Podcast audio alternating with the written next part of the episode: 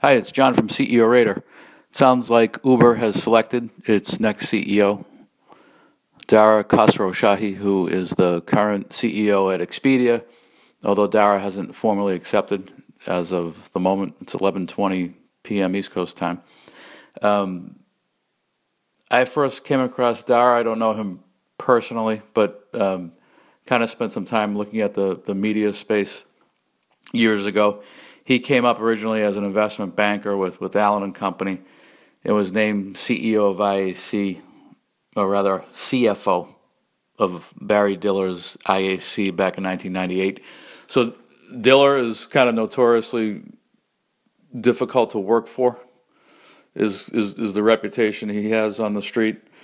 Uh, kind of a mercurial entrepreneur, and you know my thinking is politically that that's going to help Dara, uh, you know, at the, at the, board level, given you have uh, sort of a, a, division at the board level at at, at Uber.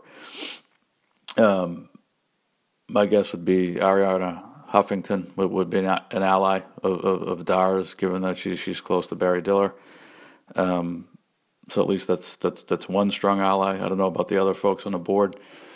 Uh, reportedly, Immelt was Kalanick's choice for CEO. I just I don't know if I believe that. I mean that's that's what the news wires are reporting. I just maybe operationally strong, but this is a role where the CEO is going to have to get their hands dirty and get in the weeds on the operations if they want to affect change at the cultural level. Culture goes hand in hand with operations. I just, you know, I, th- I think Immelt was, was out of his league with with this gig.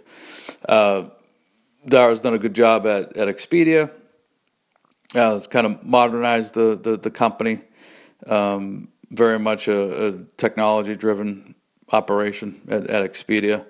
So I would expect him, him to smoothly transition to Uber and build upon the the Uber network, the analytic capability, uh, so on and, and, and so forth, and, and really leverage the the technology DNA of that company.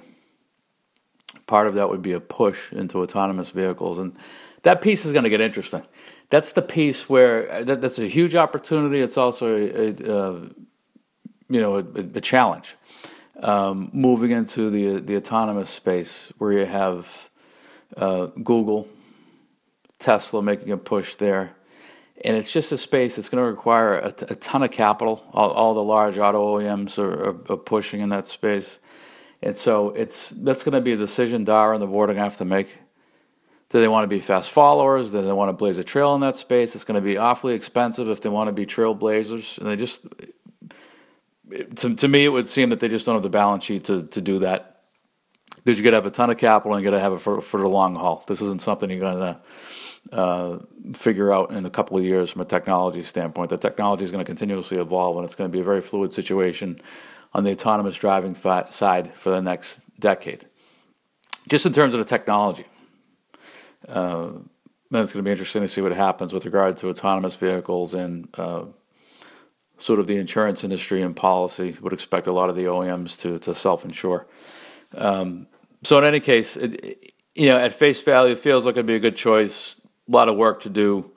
Uh, Dara has yet to formally accept the, the, the position, but that's the news at the moment. And um, my guess is, you know, Expedia is working through their investor relations team is working through a, a, a, statement so they could have something ready uh, pre-market tomorrow when uh, investors are back in the office. See you next time.